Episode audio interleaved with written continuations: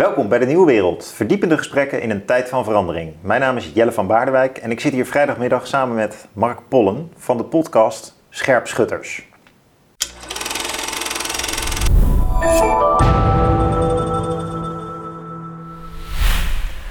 Mark, ik ben blij dat je hier bent, want uh, nu uh, spreek ik je weer een keer in het echt.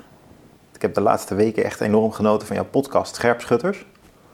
En dat is omdat het gaat over echte ervaringen van mensen die vertellen over hun tijd in Afghanistan vooral.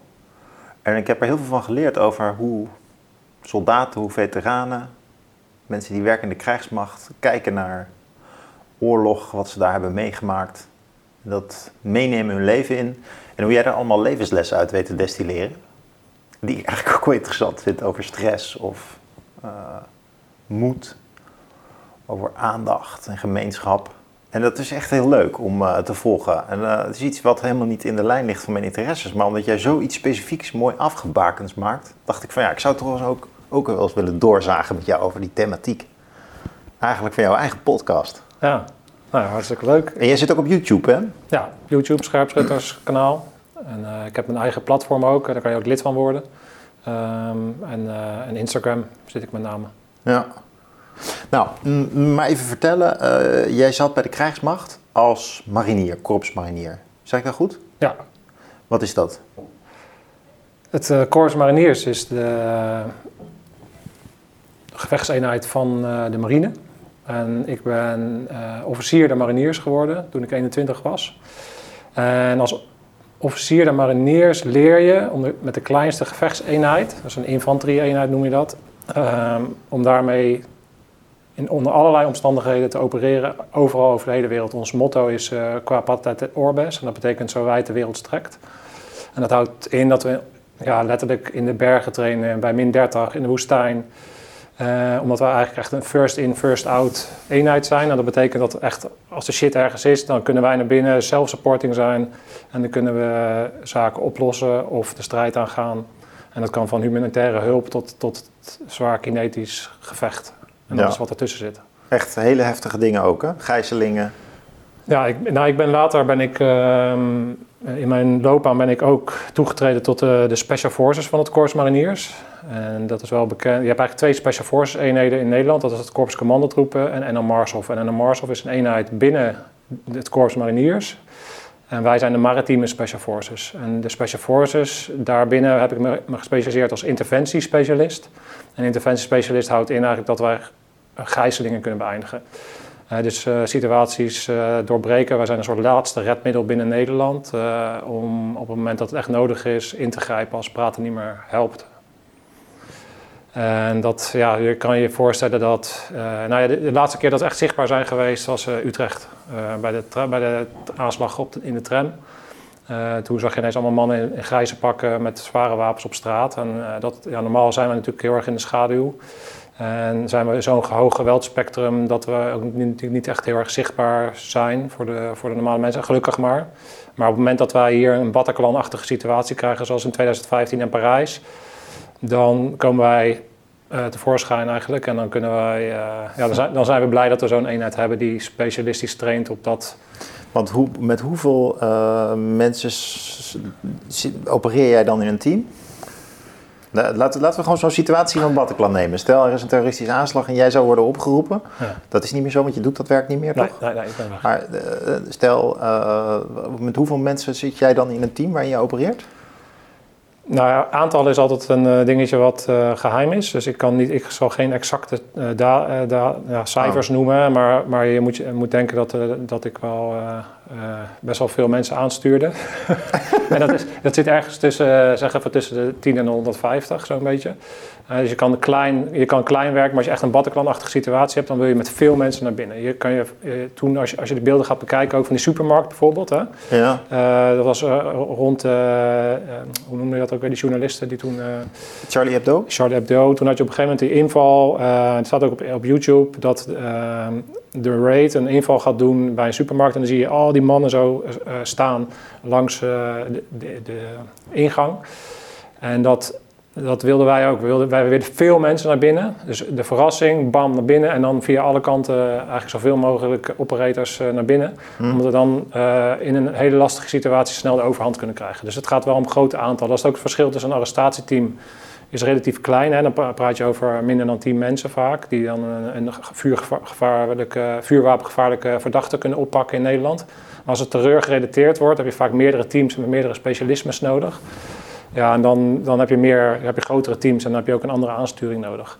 Hm. En uh, daar, daar, was ik in gespecialiseerd, met name dat aansturen. Ik, ik, ben ook als operator opgeleid, maar uiteindelijk was ik wel ook eh, de eerste tactische commandant van de antiterreureenheid in Nederland. Dat uh, was, heet MX Squadron van, het, uh, van de NMRSOF. Dus jij, jij, als ik het goed begrijp, heb jij een behoorlijk leidinggevende positie binnen? Ja, ja, ja, ik ben echt opgeleid om leiding te geven onder de ja, meest extreme omstandigheden aan een, aan een kleine, relatief kleine uh, groep mensen. Ja. ja. 20 tot 150. Ja. kan een gemiddelde manager die je... Ja, ik ben, ik ben begonnen uh, met der, uh, rond de 30 man. Hè. Dus uh, de, rond de 30 man was mijn eerste functie. Hmm. Dus je kan je voorstellen dat, dat dat daarna iets meer was dan. Ja, ja.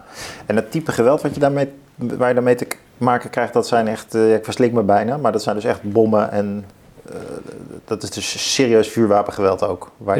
Ja, wij, wij, wij, hadden, wij zijn ook uh, gespecialiseerd eigenlijk in het uh, biochemische. Dus op het moment dat er echt gassen gebruikt zouden worden, weet je, dus, dus echt dingen die de, gewone infanterie of politie, de normale eenheid eigenlijk niet kunnen, hebben een bepaald specialisme om, om echt het meest heftige geweld te opereren. En ook de meest heftige locaties. Dus locaties was voor ons ook heel belangrijk. Vliegtuigen bijvoorbeeld, waren we in gespecialiseerd, of zijn we in gespecialiseerd. Uh, maar ook als het op een booreiland gebeurt of op een schip. Ik heb bijvoorbeeld een gijzeling beëindigd met ons uh, team uh, voor de kust van Somalië. dus dat, dat zijn ook specifieke dingen waar heel veel specifiek... Ja, ben, je bij betrokken geweest? Ja, die heb ik, met, met ons team hebben we een aantal piraten, Somalische piraten opgepakt en Jemische boten hebben bevrijd. Huh. Heftig werk is dat geweest? jij hebt ook in Afghanistan gezeten, Klopt. En ik heb in 2008 uh, ben ik in Afghanistan geweest. En toen was ik nog niet bij de Special Forces, maar was ik vanuit eigenlijk een hele jonge... Ik was eigenlijk net pas dan operationeel, zoals we dat noemen. Dus ik had mijn opleiding gehad. Ik heb vijf jaar lang opleidingen gedaan. Dus ik heb ook een, naast allerlei praktische opleidingen, heb ik ook een theoretische studie gedaan in de internationale betrekkingen. En ehm, dat is vergelijkbaar bij een soort bachelor niveau. En toen was ik net eigenlijk operationeel en dan uh, ga je net het echte werk doen. En na een half jaar ben ik eigenlijk uh, uitgekozen binnen die eenheid om uh, naar Afghanistan te gaan en ehm, Afghanen te begeleiden tijdens het gevecht eigenlijk. Wij noemen dat Train While You Fight. Operational Mentoring and Liaisons Teams waren dat. En wij begeleiden eigenlijk de Afghanen om steeds meer hun eigen veiligheid ja, te runnen hmm. binnen dat land. Dus ik werd aangeklikt aan, eh, eh, ja, tussen de 30 en de 60 Afghanen. En dan gingen we vanuit allerlei vooruitgeschoven posten gingen we operaties doen. En uh, ja, dat, dat was uh, een hele indrukwekkende periode. Ook voor mij als, als militair is dat wel het summum eigenlijk geweest om te, te kunnen doen in zo'n, in zo'n land. En dan dat werk te kunnen doen was heel bijzonder. Ik denk ook wel raar, omdat je eigenlijk als superspecialist getraind bent en dan ook nog niet de eerste de beste, maar degene die het ook nog overziet en uh, aanstuurt. En dan moet je opeens gaan samenwerken met Afghanen en die gaan trainen. Ja, dat is, dat, ik, kan me voorstellen, ik had eigenlijk gedacht dat jij zou zeggen, het summum van mijn uh, werk was eigenlijk toen ik die operatie deed. Misschien nog niet eens in Somalië, maar uh, de, de, onmaskering of ehm, ja, de bevrijding van een vliegtuig van een soort biochemische terroristen. Dat, dat lijkt me meer zeg maar echt iets heel edgy's. Terwijl het trainen van Afghanen is toch een andere, ander laken en pak? Ja, hoewel ik wel het geluk heb gehad dat ik in die latere periode wel ook ingezet ben in, bij Somalië, is uh, op dat niveau is het ook heel veel trainen. Het feit dat we hier geen, in mijn periode hebben we geen hele heftige terroristische aanslag gehad. Dus ik heb natuurlijk op dat Olympische niveau in, in mijn werk natuurlijk gelukkig maar nooit daadwerkelijk op die manier uitgevoerd. Uh, en Afghanistan was wel echt een missie waar het echt op het echt ging en het ook echt een hoog kinetisch gehalte had. En wat bedoel ik daarmee is dat het geen vredesmissie was. Uh, we deden het wel uh, verkopen, in ieder geval we. De politiek deed het natuurlijk in het begin wel verkopen als een soort opbouwmissie, maar dat was gewoon zwaar knokken. Je kan je nog wel herinneren dat er beelden op de NOS naar buiten kwamen van die OMT-missie die ik heb gedaan. Was dat je dan Afghanen zag die zo aan het schieten waren En, eh, en dat er dan een Nederlander naast lag, was een Nederlandse marinier die dan riep van... eh, je moet wel kijken door je richtmiddelen terwijl je schiet. ja, ja, ja, ja dat, dat is heel lachwekkend, ja. Maar het is echt waar. Dus dat was ook de realiteit van Train While You Fight, was dat wij dus te maken hadden met uh, Afghanen die natuurlijk uh, helemaal niet op het niveau zaten waar ik getraind was. Dus ik had vijf jaar opleiding gehad. Ik was, hoorde, behoorde tot de elite van, van de Nederlandse krijgsmacht, Korps Mariniers, Trots. En, en ik had dan uh, natuurlijk 30 van die rammers in mijn peloton zitten en we wilden voorwaarts. Vervolgens ga ik met vier mensen daar en word ik aangeklikt aan 30 Afghanen, 60 Afghanen die op een wat andere kwaliteit zaten. Ik kan me herinneren dat we op een gegeven moment uh, hadden we intel verzameld. Dus we hadden uh, informatie dat op een bepaalde locatie een uh, Taliban-leider zat. Dus wij hadden de goedkeuring gekregen voor een operatie. En toen moesten wij dus s'nachts vertrekken vanuit onze overwatch-positie... vanaf een berg naar beneden lopen naar, de, naar het groene gedeelte, de green zone zoals we dat noemen... En uh, daar dan vlak voor First Light uh, wilden we dan de deuren intrappen en daar een huiszoeking gaan doen om te kijken of we die uh, man konden vinden en konden arresteren op basis van opium en wapenbezit.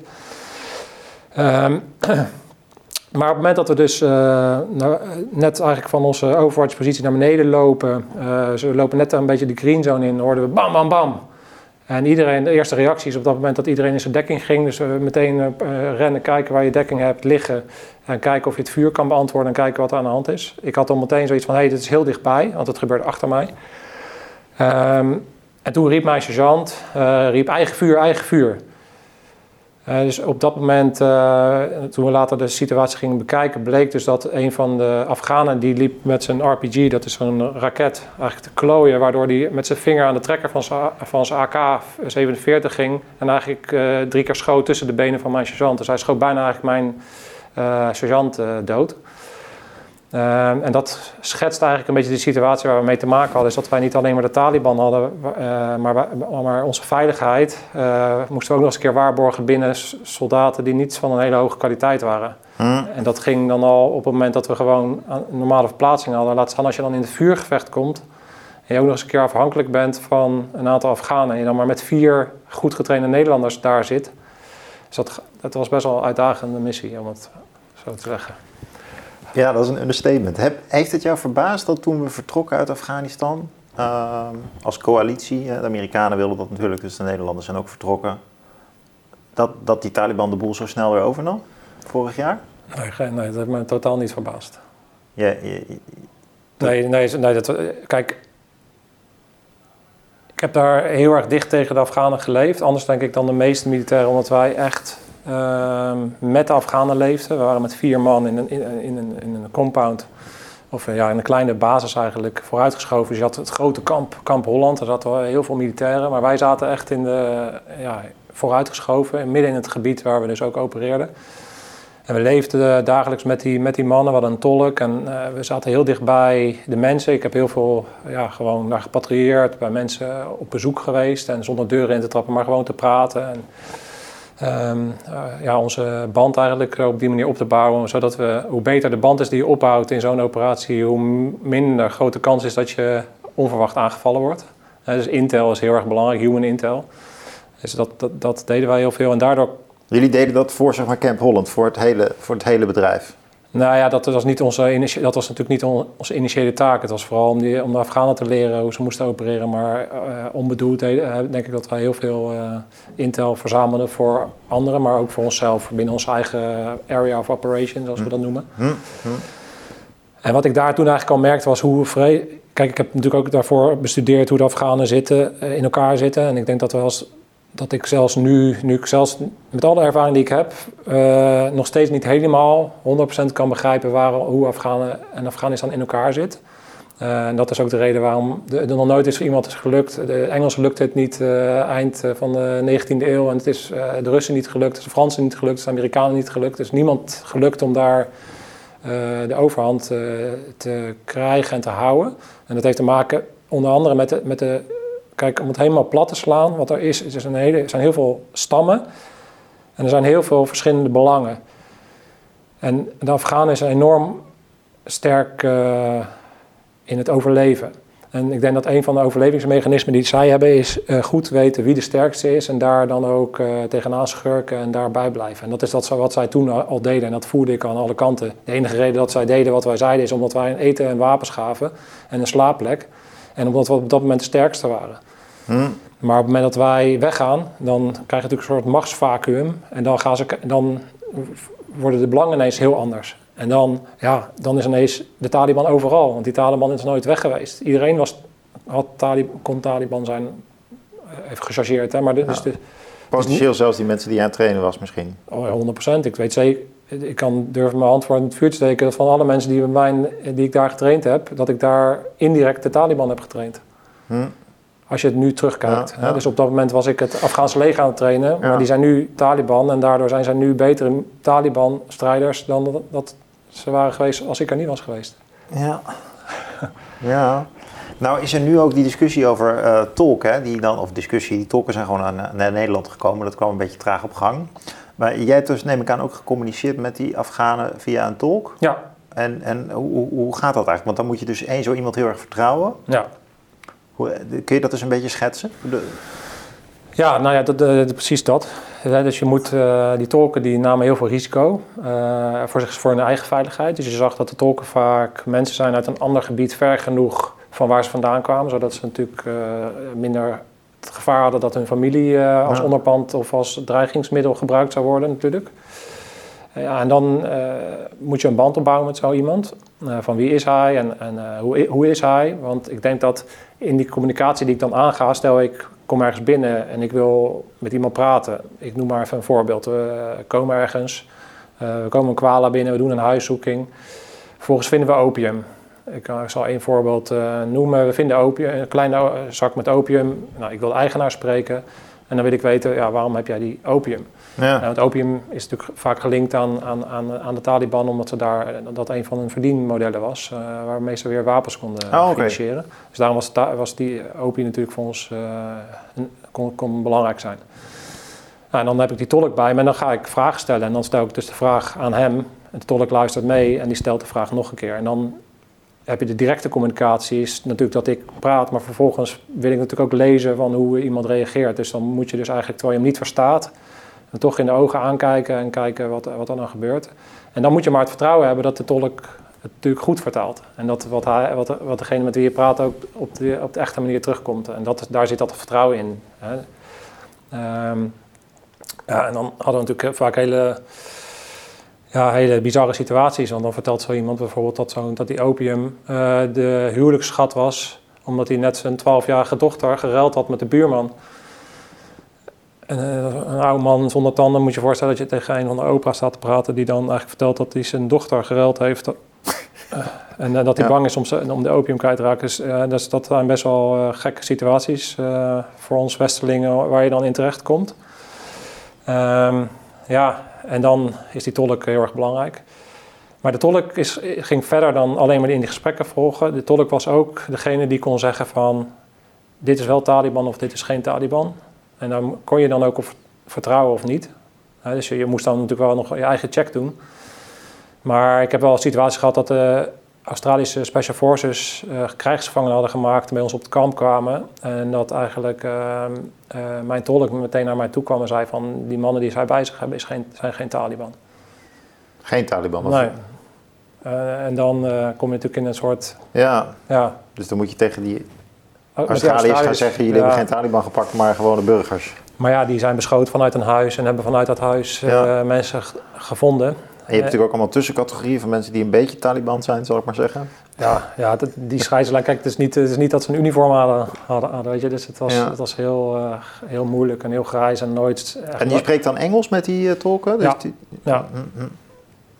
Die, want je, je, je bestudeert die geschiedenis van Afghanistan ook. Heb je dat gedaan voordat je daarheen ging? Of ja. Hoe? Ja, eigenlijk... Is dat eh, normaal voor mensen die op jouw niveau opereren, dat ze historisch besef hebben? Ja, wij hebben allemaal een voorbereidingstraject. Dus je hebt een opwerktermijn van de missie. En uh, ja, in die periode ga je, ga je wel echt kijken naar de cultuur. Krijg je cultuurlessen, je krijgt ook lessen van Afghanen. Dus je gaat je helemaal verdiepen eigenlijk in, eh, in een stukje geschiedenis. En, eh, en, en, daarin doe ik, heb ik zelf ook aanvullend onderzoek gedaan door boeken te lezen en, en, en me te verdiepen in wat er daadwerkelijk gebeurde. Omdat ik denk dat dat uh, ja, van voordeel kan zijn. Ja, dat is wel belangrijk. Ja. ja. Ik, denk, ik denk dat wij daar als Nederlanders relatief goed in zijn.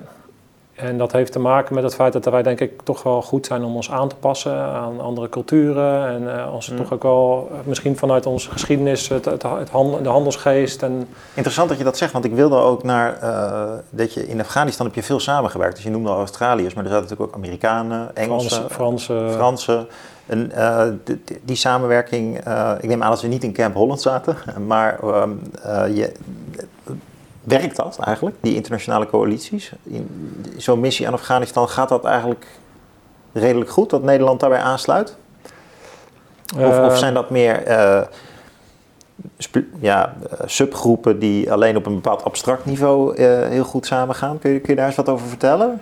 Nou ja, wat ik daarover zou kunnen vertellen is dat, dat het verschilt uh, waar de samenwerking mee is. Ehm, ik denk dat, we een hele, dat je al automatisch met Engels en Australiërs is het, nou dat zou je herkennen misschien als je op vakantie gaat of in de kroeg staat in Engeland, zou je misschien makkelijker uh, contact maken dan als je in Tsjechië staat. Uh, dus, dus ik denk dat dat makkelijk gaat. een stukje taal, maar ook een stukje cultuur. Ik, vond altijd, eh, ik heb samengewerkt met Australiërs daar en dat, was, dat ging eigenlijk naadloos. Die kwamen aan en we hebben samen operaties gedraaid, dus patrouilles gedaan.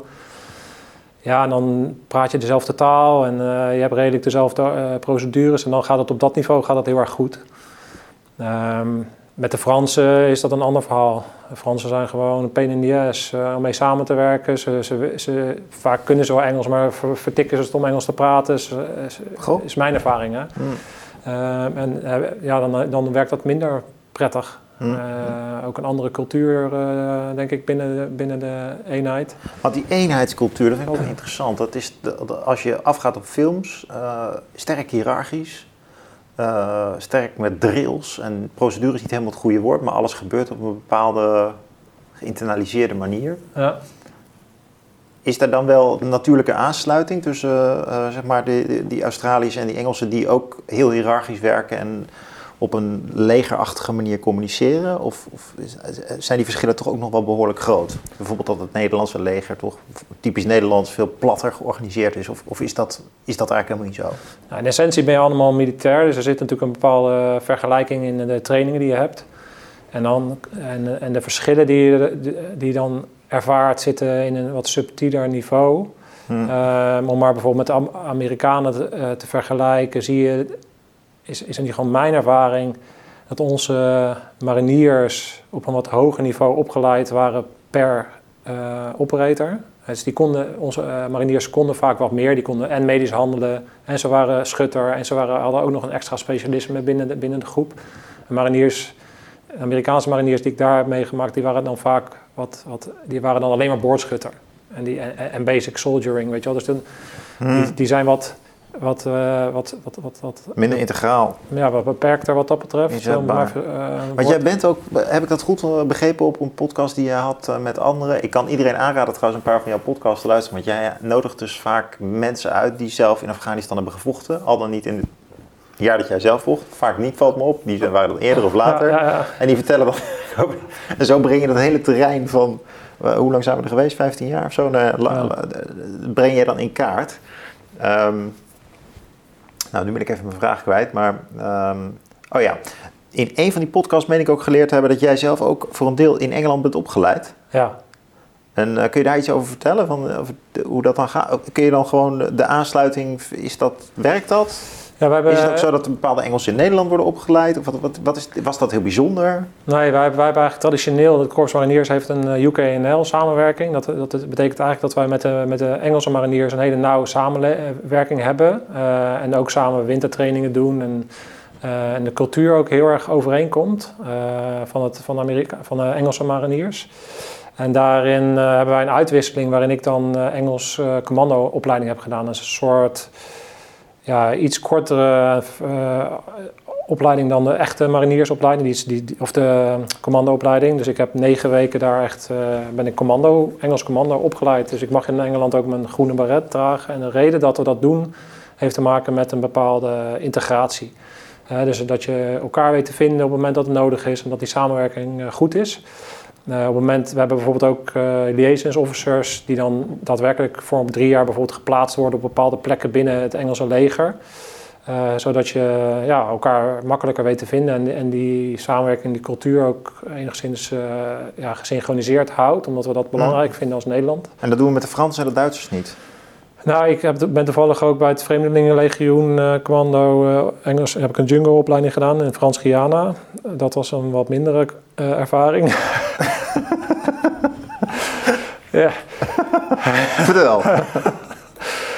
Nou ja, ik heb, eh, dat is voor mij, uh, ja, een beetje, ik heb heel veel successen gehad in, het, mijn loopbaan. En de Franse commandoopleiding is eigenlijk de enige opleiding die ik niet heb afgemaakt. Ik heb na een aantal weken heb ik aan de, aan de stekker getrokken en heb ik aangegeven dat er onveilige situaties waren. En dat, dat, dat de manier waarop zij dat, die dingen deden, vond ik echt niet normaal. Echt bizarre dingen meegemaakt daar. En dat we dus op een onveilige manier met eigenlijk... Toen was ik net uit Afghanistan, moest ik naar Frans-Guyana. Uh, toen werden we eigenlijk uh, opgeleid door een of ander, uh, ja, achteraf weet ik, een of andere zwaar PTSS-leidende onderofficier die in Sierra Leone al allemaal rare dingen had meegemaakt. Kwamen onder een van een regime en toen werden we, ik, was daar als enige Nederlander samen met allerlei soldaten uit Bolivia, en, nou, waarvan ik ook niet echt precies wist wat hun kwaliteiten waren. En die lagen over het algemeen ook wat lager dan hoe ik opgeleid was. Ja, en toen gingen we ik merkte al dat er verschil was tegen hoe ze mij behandelden. Een, een Amerikaan en een Duitser die er ook bij zaten. En de, en de mensen uit Zuid-Amerika. Maar die, ja, dat, dat neigt af en toe richting toch wel lichte martelpraktijken en uh, fysiek uh, geweld. Maar, en ook uh, situaties die onveilig waren, dat ons als sanctie onze kamer of onze muskietennetten werden afgepakt terwijl we in een zwaar malaria-gebied zaten. En dat zijn dingen ja, ik vond bepaalde dingen net over een bepaalde grens heen gaan. En toen, uh, Heb je er wel getrokken? Uh, toen ben ik op een gegeven moment tegen die uh, onderofficier toch wel ja, een beetje tussen mij, hem en de groep in gaan staan. En toen werd ik op een gegeven moment zijn target. En toen, ja, toen is dat een beetje uit de hand gelopen in de zin van dat ik toch wel aan de bijl ben gaan trekken. Um, ja, dus dat was niet, voor mij niet... Uh, kreeg je rugdekking thuis? Nou, dat, dat, dat is een van de momenten geweest waarin ik weinig rugdekking heb ervaren, vond ik zelf. Uh, want toen werd eigenlijk heel snel de PTSS-kaart getrokken van, oh, gaat het wel goed met hem? Want dit is out of character wat hij nu doet bij mij. Oh. Dus, dus, eh, en het werd ook een beetje van, uh, als je nog een verdere carrière wil hebben, moet je oppassen als je nu stopt met die opleiding. Oh. Dus ik vond dat een vrij dubieuze periode in mijn loopbaan, eerlijk gezegd ik ben daarna ben ik nog special forces geworden en heb ik nog heel veel dingen gedaan. Dus ik denk ook niet dat je. Uh, ik weet in ieder geval van mezelf dat het. Uh, dat was verkeerd leiderschap toen eigenlijk van die mensen. Die, op nou, jou, die niet adequaat reageerden op jouw uh, signalen? In eerste instantie niet, nee. Maar ik denk dat het ook moeilijk is om op afstand exact in te kunnen schatten wat er daar aan de hand was. Dus hmm. ik heb het wel een plekje kunnen geven. En uiteindelijk uh, ben ik gewoon teruggehaald en is het, uh, heb ik een rapport geschreven. En uh, toen bleek ook dat er eigenlijk al eerder hm. dingen daar hadden plaatsgevonden die niet helemaal door de beugel konden. Dus, Moet je in jouw functie veel rapporten schrijven? Even een kleine toelichting. als je een politieagent spreekt of een verpleegkundige of een andere professional tegenwoordig, zeker hier aan tafel, dan gaan ze snel klagen over dat ze veel administratie moeten doen. Is dat eigenlijk ook bij jou in jouw beroep zo geweest? Dat als je niet uitgezonden was, dat je veel achter de computer aan het typen was in rapporten? Ja, ik heb denk ik nog in redelijk operationele functies gezeten. Dus ik, de meeste rapporten die ik moest schrijven zaten op HR-gebied en dat soort dingen. Uh, ik was wel echt redelijk veel uh, met echt werk bezig. Dus, maar... Fijn. Ja, ja. Uh, als je wat hoger komt, dan wordt, dan wordt die druk wel, wel hoger, ja. Maar ik denk niet dat dat te vergelijken is met een politieagent, nee. nee. En um, je gebruikt even dat woord uh, posttraumatische stressstoornis, ja. PTSS. Uh, heb, je, heb jij zelf ook, uh, als je bij heftige uitzendingen geweest was of bij dit soort trainingssessies, zal ik hem maar noemen, betrokken was, die, die ervaring gehad van dat je dacht van helemaal in de war en misschien, misschien heb ik toch ook wel dat, heb ik het ook te pakken? Nee, eerlijk gezegd uh, is PTSS een rode lijn die terugkomt in mijn uh, podcast. Um, maar ik moet eerlijk bekennen dat toen ik zelf operationeel was, dat PTSS voor mij helemaal geen item was eigenlijk. We waren daar helemaal niet mee bezig. Die sneltrein eigenlijk waar je op zit, zeker in het, in het loopbaanpad wat ik heb bewandeld, Hm. Dan heb je daar helemaal geen tijd voor. De mensen die van de trein afvallen, die vallen eraf. Ik, je moet je voorstellen dat ik traject heb doorlopen waarin we met 45 mensen aan de opleiding starten en met vijf mensen eindigden. En, en dat meerdere keren in, in verschillende lagen. Dus je komt op een gegeven moment afvallen van mensen is heel normaal. In mijn Ja. beleving, hè, in mijn belevingswereld op dat moment. En je hebt eigenlijk niet zo heel erg veel tijd eh, om je druk te maken over de mensen die van de wagen afvallen. En dat klinkt heel cru, maar het is ook een keiharde wereld Ja. waar je instapt. Je laat ook in je podcast wel eens een beetje doorschemeren dat je echt heel goed was in bepaalde dingen. Is dat zo? Ja, ja. ja dat, je, dat je zegt van ja, nou, ik was dan ook eigenlijk wel een van de betere. Eh, dat je merkt ook aan eh, andere mensen die dan met je meedoen dat ze het niet zo goed doen als jij. Of dat, dat je denkt dat je er goed in zit. Dat je s'avonds laat nog zit na te bespreken, nog energie over hebt. Dat soort, dat soort, eh, dat soort zelfvertrouwen blijkt wel uit sommige podcasts, Oh, ja? vind ik. Ja. Nou, ik, ik zou mezelf absoluut niet eh, als een van de beste eh, militairen omschrijven. Ik denk dat er militairen zijn die vele malen beter zijn dan ik. Ehm, daar, Oh, toch wel, ja. Ja, zeker wel. Zeker wel. Dus, dus je hebt altijd ba- baas boven baas, Hm. in die zin. Een aantal dingen waar ik heel goed in was, ja, ik, ik had gewoon denk ik een bepaald gevoel voor speedmarsen. En dat is een aantal keer... Wat is dat, een ja, speedmars? speedmars is eigenlijk een, een, eh, een mars eh, wat, waarin je steeds moet rennen en dan moet lopen. Maar dat lopen gaat ook in een hoog tempo en dan heb je een bepaalde bepakking bij, vaak 10, 10 kilo en, en, een- en een wapen. Dus, Dus dus ren, hard rennen en Hard rennen met- langzaam rennen. Ja, ja, ja precies. en het doel van een speedmars eigenlijk, eh, dat werd ingezet, eh, traditioneel komt dat eigenlijk uit Afrika. Daarin eh, konden die stammen, die konden heel snel verplaatsen en dat deden ze via speedmars. En dat is eigenlijk binnen, binnen het leger is dat ook een middel. Maar dat middel wordt nu eigenlijk ingezet om, omdat je daarmee heel erg goed de fysiek, maar ook, ook iets mentaals gebeurt er ook met mensen als je een speedmars doet. Ik heb mensen zien afbreken tijdens speedmars, zowel in allerlei opleidingen omdat je, eh, ja, je gaat best wel naar de kloot eigenlijk. Tijdens zo'n speedmars. En dan, dan waar het, is een, het is een soort intervaltraining die geen training is. ja, een intervalverplaatsing. een intervalverplaatsing, ja. En dat, gaat, dat kan heel erg veel pijn gaan doen. En dan eh, krijg je op een gegeven moment een soort eh, harmonica-effect waarbij de achterste gaan afvallen. En dan, en op een gegeven moment Heftig al het afvallen. Ja, dus, dus, het is, eh, ja, ze willen mensen van die, van die zowel mentaal als fysiek, van die wagen afduwen als het ware, in, onder allerlei omstandigheden. Omdat je niet wil dat, je wil eigenlijk mensen zodanig testen dat op het moment dat het er daadwerkelijk om gaat en wij een theater, ik noem maar even een extreme situatie, een theater in moeten en we moeten mensen bevrijden en dan gaat er echt daadwerkelijk geschoten worden dat je ja, gewoon blind op elkaar kan vertrouwen en dat je een bepaald slag mensen hebt die ook in staat zijn om dat werk te doen. Ik Ja. denk, ja, weet je, als je het helemaal doortrekt, draait het gewoon uiteindelijk om leven en dood natuurlijk. Ja. Hetzelfde voor een chirurg. Die wil je natuurlijk door allerlei hoepels laten, laten gaan. Ja. En dat gaat niet iedereen halen. En, maar diegene die het haalt, daar vertrouw je je leven aan toe. ja. Ik denk dat het altijd vergelijkbaar is. Het, doet, me ook, doet me ook denken aan een ehm, thema in jouw podcast over... Ik heb nu even de woorden er niet voor, want jij hebt allemaal eigen codewoorden. Maar eh, jullie- je had al een beetje moeite mee, hoor, die ja, codes, ja, ja, ja, ja. Dus, dus dat, ehm, hoe verhouden zich intuïtie en zeg maar, het timmermansoog dat jullie hebben, die drills die mogelijk maken om op de goede manier in zo'n harmonica te opereren? Of er gebeurt iets, je neemt de juiste beslissingen en je doet dat daadkrachtig. Je gaat niet zitten twijfelen of zo als je een eh, bom hoort ontploffen.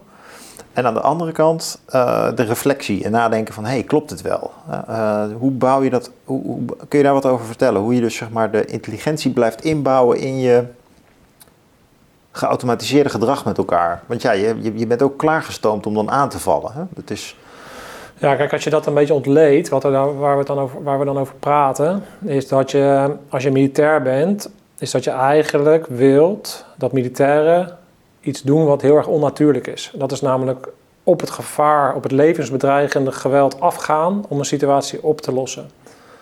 En dat is een onnatuurlijk gedrag.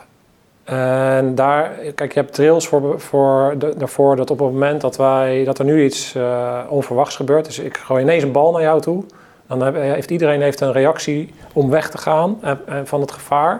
En aan die rea- reactie kan je niks doen. Dat heeft iedereen, ik ook. Als jij nu ineens iets onverwachts doet, dan heb ik ook die flinch, zoals we dat noemen.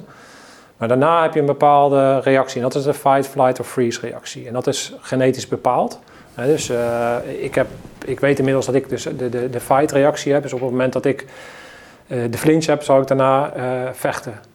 En sommige mensen zullen wegrennen en sommige mensen bevriezen helemaal. Die kunnen helemaal niks meer. Dus daar wil je op selecteren. Nou, stel dat je de mensen hebt die dus in actie komen op het moment dat ze geconfronteerd worden met levensbedreigend geweld. Dan wil je ook nog eens een keer hebben dat iemand daadwerkelijk de dingen doet die tegennatuurlijk zijn. Dus dat betekent op het gevaar afgaan. Um, en, en, dat heet eigenlijk, en daar heb je drills voor nodig. En dat, wat ik daarmee bedoel is, stel dit, is, uh, dit lijkt een, glas koud water, stel dat is heet. Hè, ik ga er vanaf. Dat is mijn eerste reactie, daar kan ik niks tegen doen, want het is heet. Ik heb mijn vingers gebrand. Dan is de eerste reactie die ik daarna moet hebben, is naar de kraan lopen en mijn vingers koelen. En die reactie vanaf hier naar die kraan wil je zo kort mogelijk maken. En dat is de tactische reactie die je wil hebben.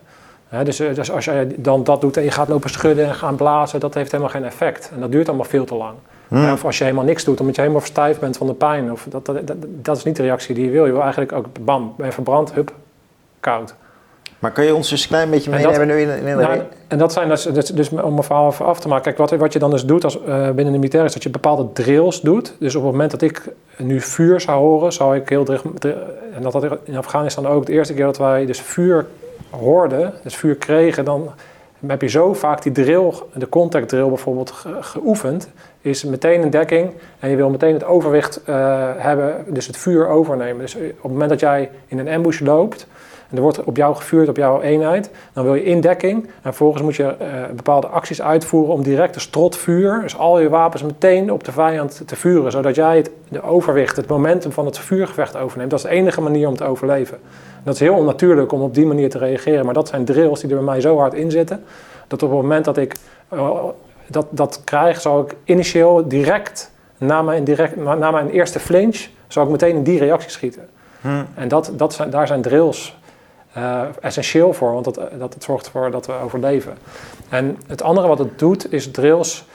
Uh, als jij, hoe meer jij onder druk komt te staan, hoe meer jouw uh, cognitieve bandbreedte vernauwt. dus dus op het moment dat jij hele heftige dingen meemaakt, dan kom je in, in, een bepaalde staat waarin jouw cognitie afneemt. En juist door, dingen, door jezelf bloot te stellen aan allerlei situaties die gevaarlijk zijn, zal jij op het moment dat dat daadwerkelijk gebeurt, hè, dat zijn simulaties, op het moment dat dat daadwerkelijk gebeurt, zal je wat meer cognitieve ruimte hebben om juist uh, te denken tijdens een gevecht. Um, Dus dat, dat, is, dat is een dynamiek die ik daar even over wilde benoemen. Heel mooi uitgelegd. Um, ja, en, en, het, en het andere is dat ik denk dat zelfreflectie een dusdanig onderdeel is, zowel op jezelf als de eenheid, uh, in onze cyclus als militaire eenheid, dat het zo geïntegreerd is, is dat wij, wij hebben een actie, wij debrieven, een hot debrief, meteen na de actie debrieven, daarna kijken wat kunnen we daarvan leren en meteen implementeren in onze training, zodat we de volgende keer beter worden. Dat is een, een continu proces binnen een militaire eenheid. Dus de reflectie die we hebben, Um, die, volgt, die volgt kort op de actie dus. Ja, en dat zit ook in mijzelf. Dus ik ben, na ik zal dan bijvoorbeeld, ik noem maar wat, na dit gesprek zal ik dan mezelf reviewen. Oké, wat, heb ik, wat had ik, heb ik gedaan, wat had ik beter kunnen doen en wat kan ik, kan ik daar iets van leren? Zo ja, en dan implementeer ik dat volgende keer zo niet. En dan, weet je, dus het, die loop die zit gewoon zo in mij geïnstalleerd en dat zit in de militaire eenheid ook. Dus dat zelflerende vermogen is heel erg belangrijk. Omdat dat het ook het enige is waarop je uh, ja, is ook een overlevingsmechanisme eigenlijk. Je, we komen hier zo meteen op terug hoor, maar je vertelde net even dat, uh, prachtig uitgelegd trouwens, dus, uh, maar je vertelde net even dat er veel mensen in zo'n ontwikkeling binnen de krijgsmacht ook afvallen. De, en, en, hoe lang heb jij daar nou gewerkt? 13 jaar. Dus in die 13 jaar heb je eigenlijk heel veel mensen zien wegvallen. Ja. En heel veel mensen die beter waren of die op gelijk niveau opereerden. Waarmee je dus op, ja, bijna als een sport sportkameraden. Nou ja, goed, dus zoals in een leger samen teams bouwt. Ben je uiteindelijk zelf ook afgevallen of ben je gestopt? Wat, hoe, hoe is dat eigenlijk gegaan? Nee, ik heb zelf eh, besloten om weg te gaan. En was het omdat je te oud was? Of wat? Nee, helemaal niet. Nee, ik zat bij de Special Forces. Dus ik, deed eigenlijk, ik had eigenlijk de droombaan. Ik was tactisch commandant. Ik denk dat dat een, uh, een functie is uh, die uh, heel erg gewild is. En waar ook maar een heel extreem klein percentage officieren die functie zal draaien. Um, maar ik, merkte op een gegeven moment aan mezelf dat ik um, ja, ook wel een beetje uh, het allemaal had gezien. De organisatie en het werk. En uh, het is ook een, een leven wat ook wel heel veel opofferingen vraagt. eh, van op allerlei gebieden. Ehm, dus voor mij kwam op, heb ik op een gegeven moment gewoon eigenlijk gewoon een keuze gemaakt van ja, ik heb dit wereldje en dit leven wel gezien. Ik kan nu eigenlijk hetzelfde loopje blijven doorspelen en dan een, eh, een mooie lange carrière hebben. En als, eh vijf, eh, als, als 50-jarige of 65-jarige, Nou, zo lang ga je toch niet door in dat soort functies, of wel? ja, tegenwoordig ook wel hoor. Oh ja? Eh, eh, maar dan word je, eh, dus ik zou als een soort generaal of eh, hopelijk of misschien als kolonel kunnen afzwaaien, maar dat, ja, dat, is niet, dat past niet bij mij. Dus ik, ik, had een beetje het gevoel dat ik mijn, mijn top had bereikt binnen hetgene waar ik ooit voor bij Defensie kwam en ik wilde me verder ontwikkelen. Ja. Naast de druk van een co-ouderschap, dus ik was gescheiden van mijn vrouw en dan, dan gaat, komt er heel veel druk op je privéleven. Dus je hebt ook een heel stabiel thuisfront nodig om eh, dit werk te kunnen doen. En dat was bij mij ook een beetje anders gelopen dan ik. eh, dus ik denk die twee dingen begonnen te wringen en toen heb ik andere keuzes gemaakt. Maar totaal bewust eigenlijk. Hm.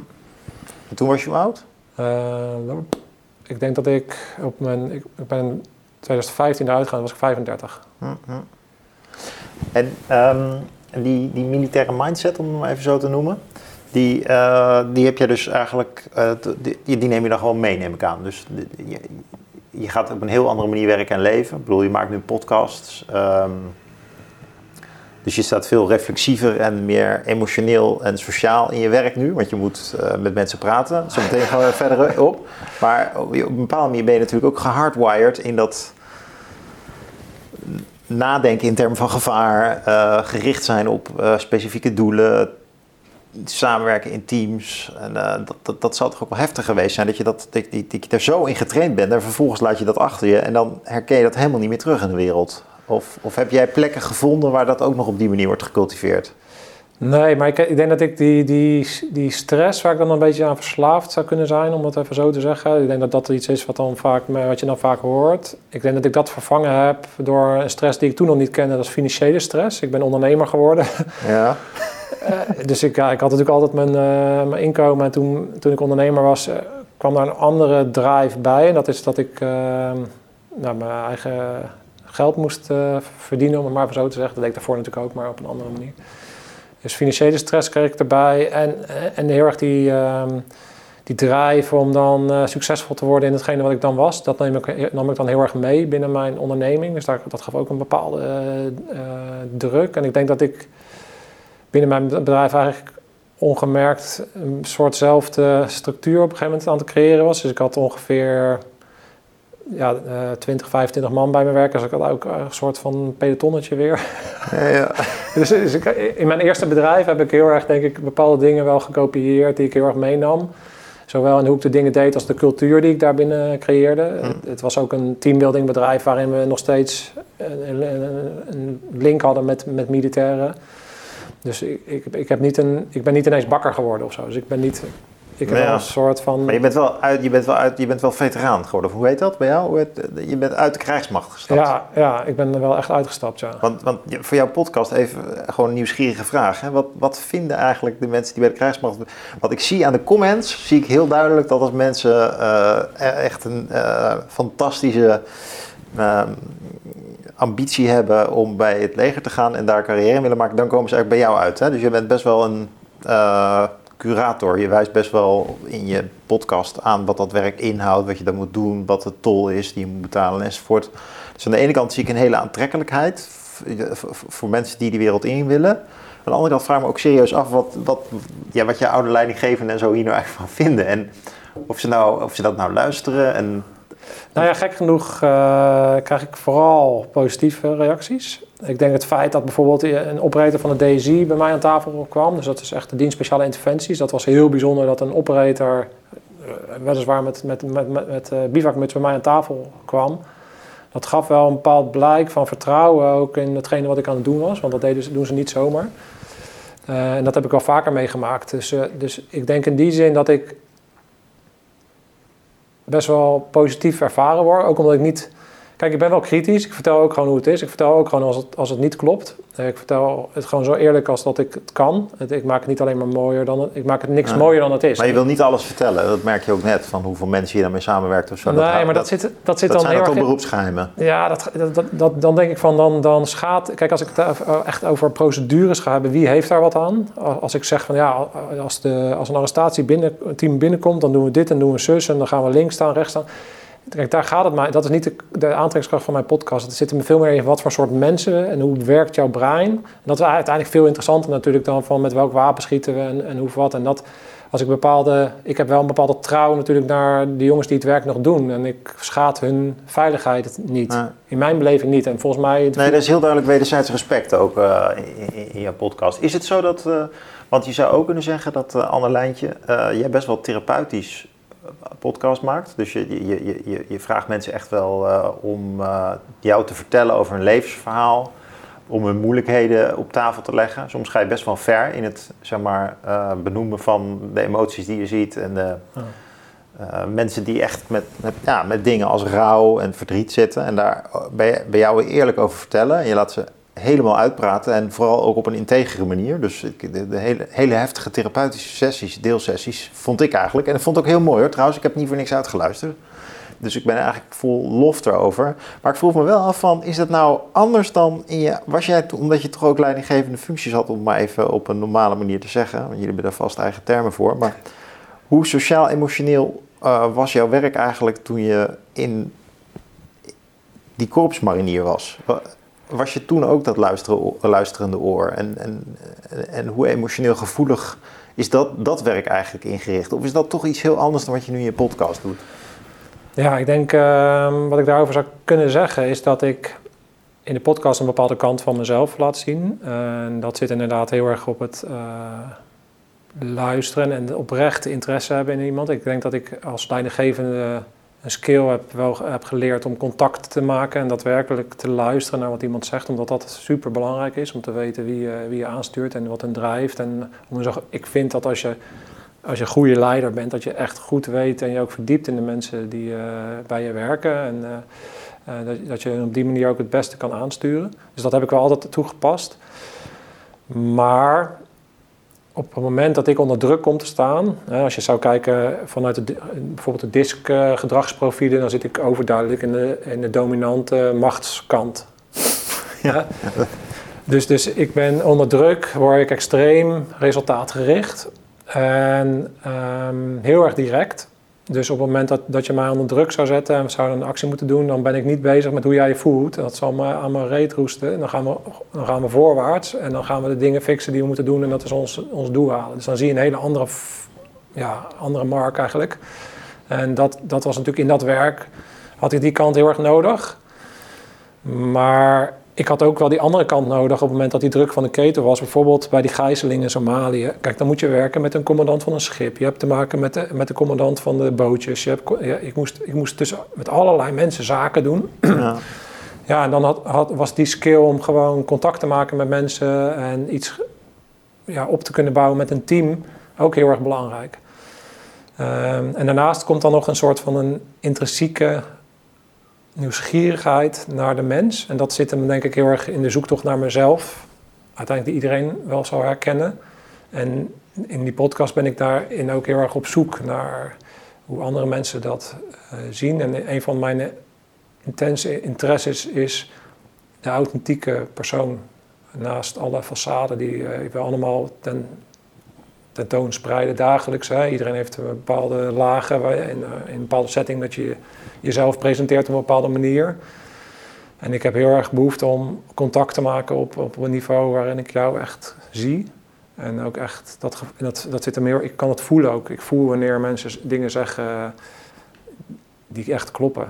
Hm. En, en, of weet je, die, die me echt raken. En als ik dat ervaar en ik dat kan bereiken, en dat begint door mensen het gevoel, niet alleen het gevoel te geven, doordat ik hun interesse, oprecht in, interesse tonen in hun en die connectie opbouwen in dat gesprek dan kunnen we ook op dat niveau komen op een vertrouwde manier. Dus dat is een stukje van dat vertrouwen dat ik dan opwek. En dan, ja, ik ga ook gewoon heel erg op mijn gevoel. Ik bereid nooit wat voor. Ik, ik ga echt op de mens, op de gast die tegenover mij zit. En ik denk dat dat dan de kracht is uiteindelijk van, Die mensen hebben vaak wel, eh, je selecteert ze ook wel op heftigheid.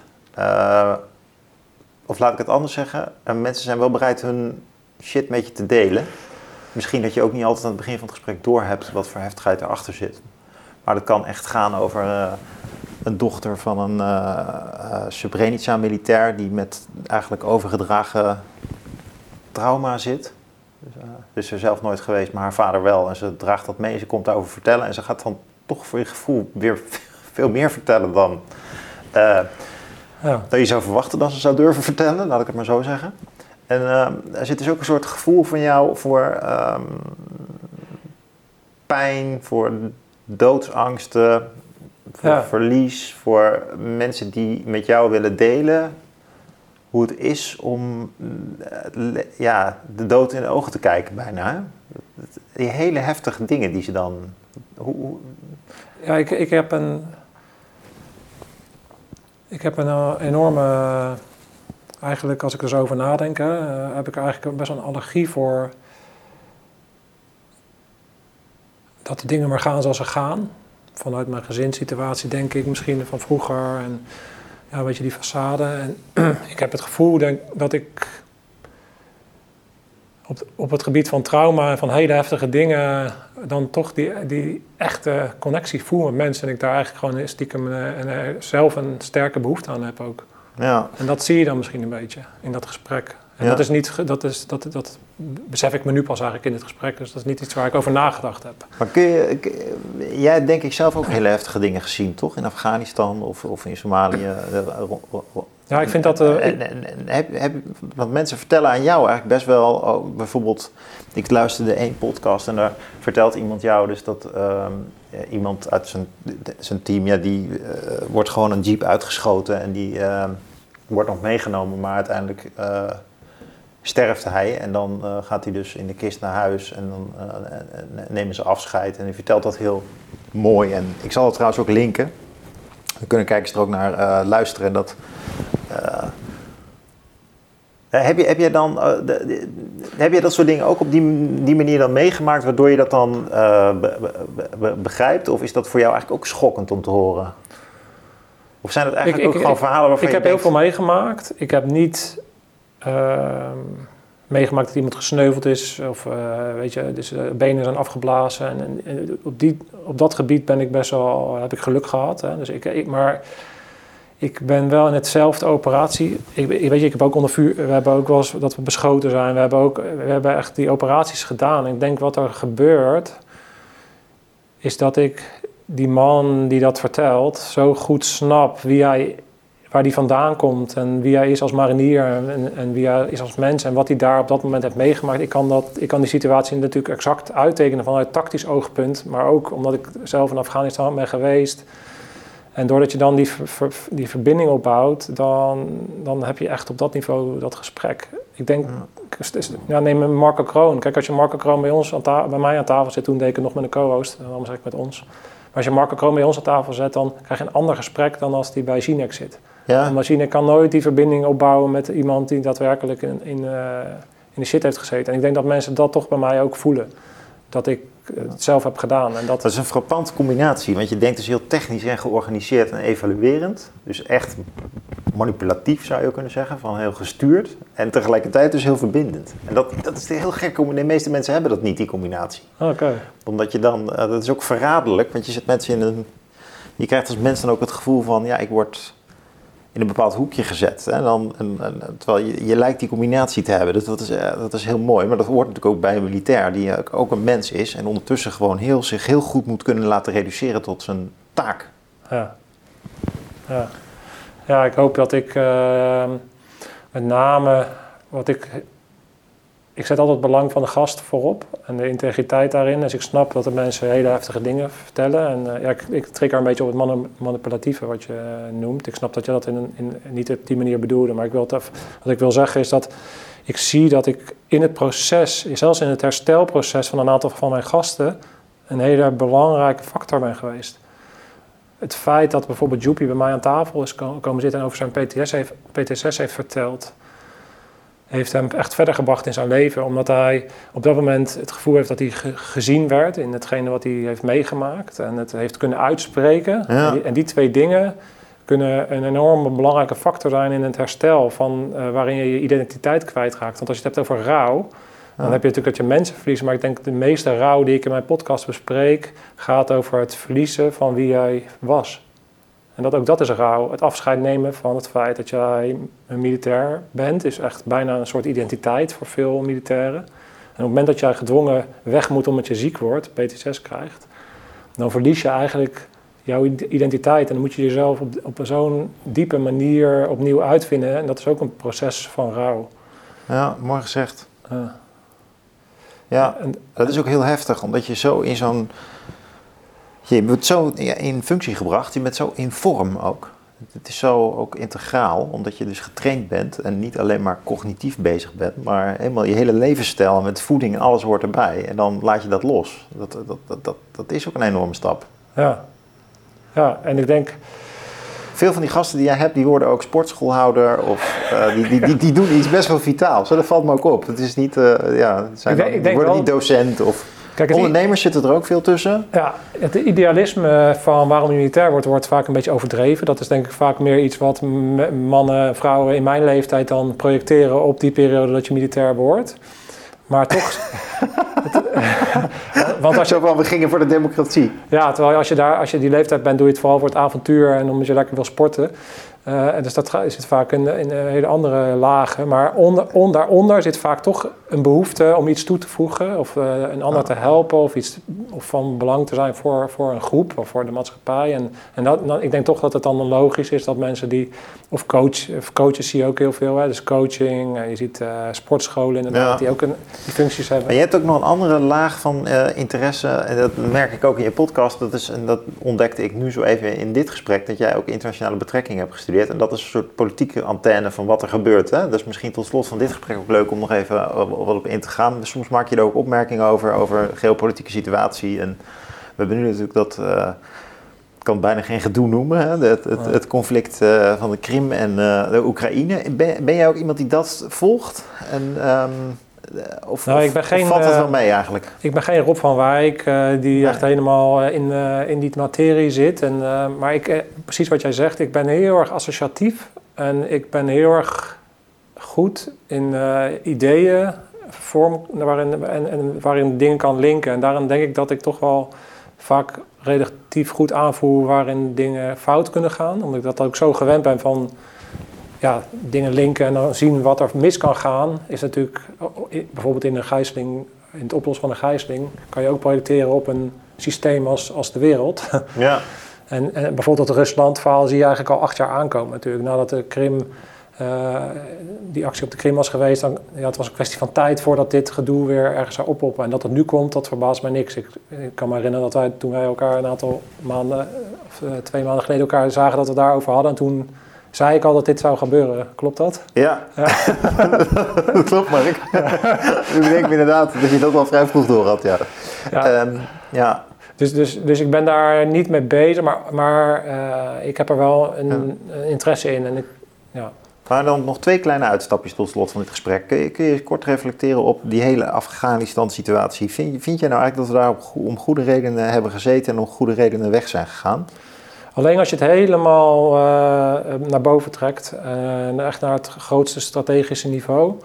En als je het op die manier plat zou slaan, dan is de enige reden dat wij daar hebben gezeten, is omdat uh, papa Bush ons belde en zei: jullie moeten ons komen helpen, anders doen jullie niet meer mee met de wedstrijd.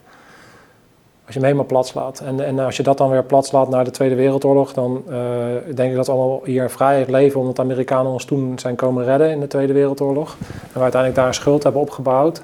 En, en, in die internationale uh, ja, structuren hebben we op dat moment onze plichten uitgevoerd. En dat is mee, meegaan in die, ja, in die missie die op dat moment nog enigszins te verklaren was. Hè. Dat moet je niet vergeten. Kijk, pas toen ze Irak ingingen, toen zijn ze natuurlijk over een grens heen gegaan die niet meer, uh, in mijn ogen, uh, strategisch helemaal verkeerd was.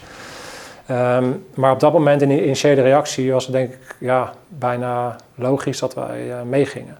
En in die zin hebben wij het doel bereikt, namelijk dat we onze grote broer hebben gesteund. En uh, dat, dat, dat dat zoveel levens en zoveel ellende en zoveel geld ons heeft gekost, is, is ja, die prijs dat vind ik heel moeilijk om daar een waardeoordeel aan te geven. Maar ik denk, als je hem op die manier plat slaat, dat het een succes is geweest. Dat is ook de enige manier waarop ik er een succes van zou kunnen maken. En nu de parallel met Oekraïne, hoe zou dat kunnen escaleren in de zin van het, uh, de rol van het Nederlandse leger daarvoor? Stel dat, dat, dat de Russen bijvoorbeeld Oekraïne binnenvallen, wat, wat verwacht je dan aan... Uh, nou ja, plichtsbesef in Nederland? Nou ja, je zit natuurlijk vast aan je NATO-structuren. Dus op het moment dat, uh, dat de NATO ingrijpt, dan zal Nederland daarin ook een rol uh, moet, uh, moeten gaan spelen. Dus op die manier kunnen wij daarin dat conflict meegezogen worden. Dat is natuurlijk het hele.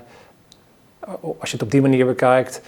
Vanuit de, als je het vanuit de Russen bekijkt, is het natuurlijk ergens te begrijpen dat hij die reactie heeft. Want zij zien van eigenlijk vanuit de afspraken vanuit Bonn dat ehm, wij als NATO steeds meer zijn opgeschoven richting zijn uh, landsgrenzen. En dat is niet uh, eigenlijk de afspraak uh, geweest toen de tijd. En in die zin kan je ergens nog wel begrip opbrengen voor de reactie van, van Poetin. Want hij, in hun belevingswereld en zeker in hun narrative, zijn wij opgeschoven naar hun en zij niet naar ons. Ja, snap je? Dus, ja, ik snap het heel goed. ja, het Westen is eigenlijk steeds dichter bij Rusland gekomen. Dat, dat, dat is ook helder, ja. Dus in die zin. Uh, maar ja, de Oekraïners zijn misschien ook meer Westers dan Russisch. Ja. Maar, dus die vraag kun je stellen. Maar dat, dat zullen de, Russen anders zien. Ja. En dat. En nou is er nog een politieke laag in jouw podcast. Soms maak jij opmerkingen over coronabeleid. Zo een beetje eh, uit de losse pols. En uh, ik had er wel één, één lijntje dat ik met je wilde verkennen. Echt helemaal tot slot van dit gesprek. Want. Um, dat zijn ook wel cynische, bitse opmerkingen je. Soms wat subtiel, maar zo, dat je zegt bijvoorbeeld, ja, wat er nu nou in Nederland gebeurd is, dat is een half jaar geleden opgenomen. Uh, ja, ik schrik er ook wel van. Dat zou misschien wel iets zijn waar ik ook in een eerder stadium voor uitgezonden zou worden. Zo staat de vrijheid onder druk. Dat klinkt echt wel een soort woede over wat er gebeurd is in Nederland de afgelopen twee jaar.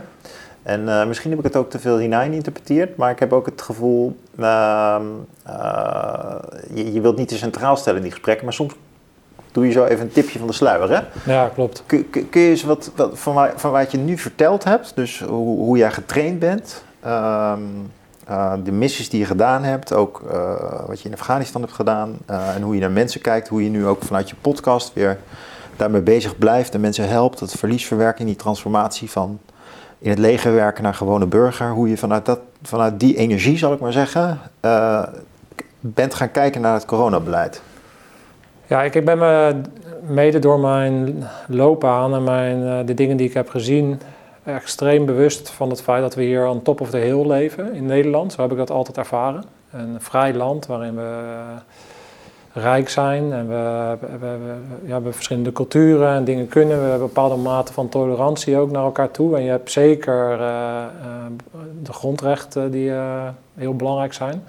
En als je hem helemaal plat slaat, is dat ik in essentie geloof dat er systemen zijn om te voorkomen dat mensen slechte dingen doen. Omdat mensen in staat zijn tot extreem slechte dingen. He, uh, hetgeen wat Jordan Peterson vertelt uh, over uh, het goede en het kwade vind ik heel interessant. Waarin het uh, goede kan alleen bestaan en ook waarde hebben op het moment dat er de mogelijkheid tot kwaad is. Dus ehm, doordat je de mogelijkheid om kwaad te doen hebt, is het goede zo bewonderenswaardig. Want dat betekent dat jij dus in staat bent om hele slechte dingen te doen, maar je doet het goede. En dat maakt dat het goede zoiets moois, moois is. Als je dat doortrekt naar systemen, dan betekent dat eigenlijk dat je uh, uh, ervan uit moet gaan dat mensen in tot hele slechte dingen in staat zijn. Als je naar de geschiedenis kijkt, is dat, heeft dat zich meerdere malen bewezen. En ik geloof heilig in dat wij sinds de Tweede Wereldoorlog in een van de meest succesvolle experimenten op het gebied van vrede leven in Europa. Waarin je ziet dat er bijna 75 jaar relatieve vrede is geweest op, op, op bijvoorbeeld Srebrenica en een aantal incidenten na. En dat we daarin heel erg veel kunnen leren en daar heel erg zuinig moeten zijn op de dingen waar heel veel mensen hun leven voor hebben gegeven, namelijk de grondwet. De, de, de, met de controlerende functie binnen, binnen een samenleving. Ja, het, gewoon die basiszaken waar je nooit en nooit en er niet meer aan mag komen. Avondklok, dat Av Nou ja, de, dingen die er nu gebeuren zijn in mijn ogen gewoon ondenkbaar. Uh, en ik vind het heel uh, vervelend om te zien dat er zoveel conformisme is en dat er zoveel uh, geaccepteerd wordt, met name op die essentiële punten. die ik zo hoog heb zitten. En dat ik daar ook daadwerkelijk voor naar een ander land zou gaan en daar te vechten om te, ervoor te zorgen dat andere mensen onder die omstandigheden zouden kunnen leven. Ja. als, dat, als dat niet gewaarborgd wordt. En daar zit mijn woede. Uh, om het maar even zo te benoemen. Hè. Dus die onder, onderlaag die jij dan voelt. Uh, en dat gecombineerd met leiders die in mijn ogen niet de leiders zijn die ik heb gezien in mijn carrière. De leiders die ik zag, dat waren leiders die waren in staat om zich te verbinden met de mensen en daadwerkelijk leiding te geven op een manier dat ze mensen meekregen. Ook als ze dingen moesten doen die heel erg tegen hun ja, weet je, mensen mee te krijgen in, in, in een oorlog, dan moet je echt een bepaalde mate van leiderschap hebben. En dat zit hem heel erg op zeggen wat je doet en doen wat je zegt. Weet je, die echte integriteit en, uh, en, en kunnen, kunnen luisteren naar mensen en, en, met name je verantwoordelijkheid nemen. En dus op het moment dat jij fouten neemt, durf, die, durf ook de, de fouten te pakken. En te laten zien dat je daar verantwoordelijkheid voor neemt. En als ik nu naar de leiders kijk, dan zie ik het tegenovergesteld. Dus alleen maar geliegen en gedraai. En op het moment dat je fouten maakt, dan weet je alleen maar... Als je naar kijkt naar Rutte, dat is gewoon een, een, een, een sidderaal die overal mee wegkomt. Dat is geen leider, dat is gewoon een bestuurder die extreem goed is in, in het politieke spel. En ik, ja, ik vind dat heel erg... Uh, ja, bij mij, ik krijg daar een beetje het gevoel bij van dat is gevaarlijk. En daar, dat moet je niet willen. Je moet überhaupt niet willen dat iemand tien jaar aan de macht zit. Ik denk dat het heel gezond is. Zelfs in Amerika zeggen ze na acht jaar moet je de, moet je de toko verlaten. Ja. Ik denk dat dat helemaal niet gezond is. Want dan ken je het systeem op een gegeven moment zo goed. En dan heb je zo, zo je lijnen en je dingen allemaal zo uitstaan. Ja, ik denk dat het heel gezond is om daar een verloop in te hebben. En, uh, en met name dan uh, gebouwd op dat fundament van uh, waar, de goede dingen die we de afgelopen 75 jaar gedaan hebben. En als je dat doortrekt, en je zou zeggen van, oké, er zijn een aantal dingen niet goed, zoals bijvoorbeeld puur gericht op kapitalisme. En je zou meer ecologie boven economie gaan stellen. En dan kan je hele goede dingen doen en dat, en dat experiment van vrede pakken, de goede dingen eruit pakken en doorbouwen naar een nieuw model. Weet je, dat zou, dat zou de meest ideale situatie zijn in mijn ogen. En ik zie nu uh, dingen die, die me niet aanstaan. Weet je, WOP-verzoeken die niet uh, geliegen en gedraaien. En, Ja. ja, dan, dan, dan, dan, En ook bijvoorbeeld zoiets als die QR-code. Of... Ja, ik vind dat, ik vind dat verschrikkelijk. Ik vind dat eh, dat echt dat dat direct van tafel zou moeten en dat niemand dat ook zou moeten accepteren. Dat En je waarom dus, niet? Om, omdat ik geloof in dat je. Um,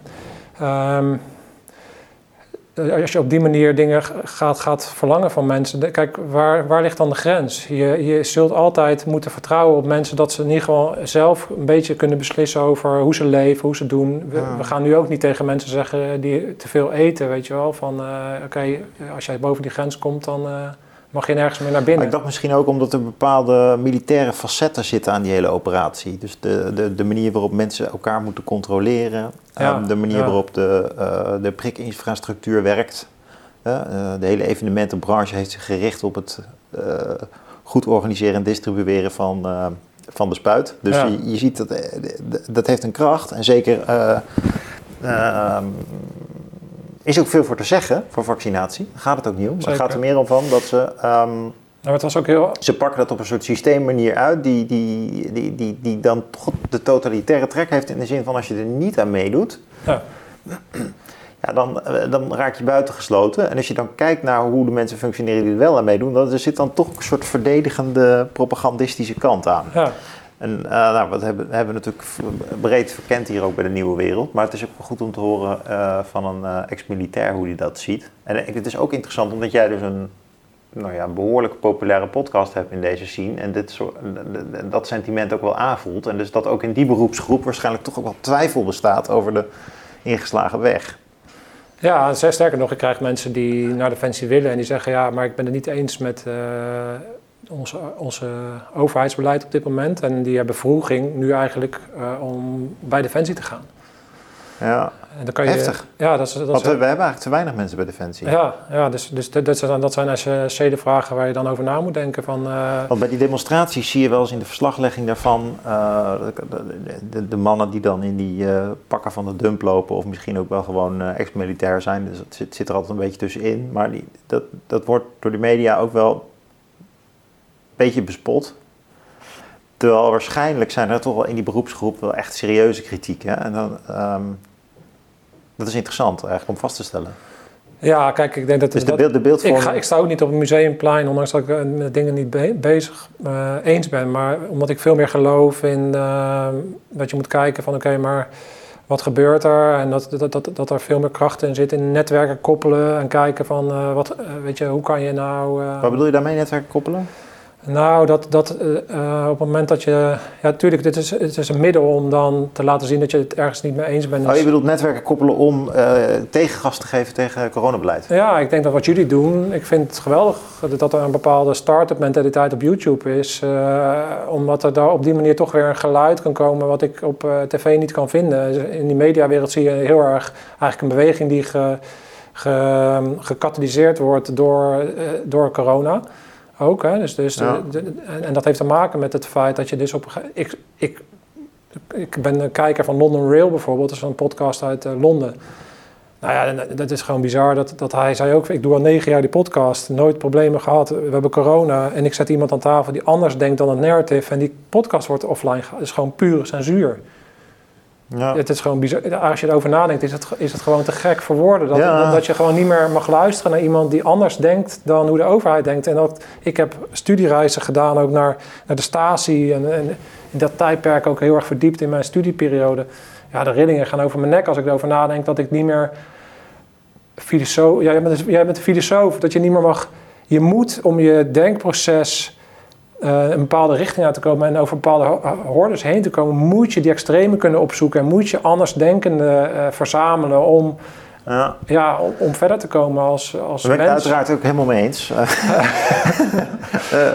Eh, wat me nog wel zo interesseren is, is die, die, die, die mogelijkheid om met elkaar scenario's te bedenken, te filosoferen over verschillende invullingen van beleid. Is, bestaat die mogelijkheid eigenlijk binnen het leger? Eh, kan je dat iets meer concreet maken? Nou, bijvoorbeeld in jouw functie, hè? Dan, ik, dat is eigenlijk een tamelijk hiërarchische functie. Van, en er, gebeurt iets, bijvoorbeeld ehm, een discussie over je zit in dat eh, Camp Holland en er wordt een bepaalde beslissing genomen en je voelt dat dat niet klopt en je wil erover discussiëren. Is, is dat leger eigenlijk, over, als je generiek zou zeggen, is dat zo ingericht dat er, veel, dat er daar op het niveau waarop jij opereert goede gedachtenwisseling over plaatsvindt? Zodat, je, sterker zodat, nog- zodat je stomme fouten kan voorkomen en dat er ook wel eens dingen gebeuren, moeten gebeuren die terug worden getrokken? Ja.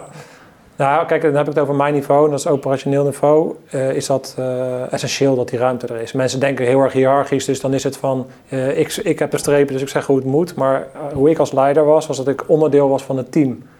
En dat betekent dat ik... eh, het eerste wat ik deed als ik een nieuwe commandant was ergens... was dat ik de input van mijn onderofficieren, zoals dat heet... dat zijn de mannen die eigenlijk eh, direct, eh, direct de mannen aansturen... Ja, die, die hebben de kennis en die, daar luisterde ik naar... Dus, dus de input vanuit het team en als we een operatie plannen, ja, is enorm, is essentieel. Dat je, na, dat je, dat je luistert naar, Ja. en ik, ik neem uiteindelijk wel de beslissing, maar wel op basis van het hele plaatje.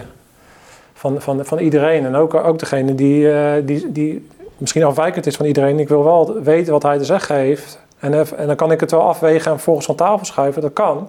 Maar, maar het luisteren en het, en het goed ja, het goed afwegen is wel essentieel. En dan zie je nu een, een soort flinch maatschappelijk, of, vanuit de politiek een soort flinch doen. eh, Continu hetzelfde.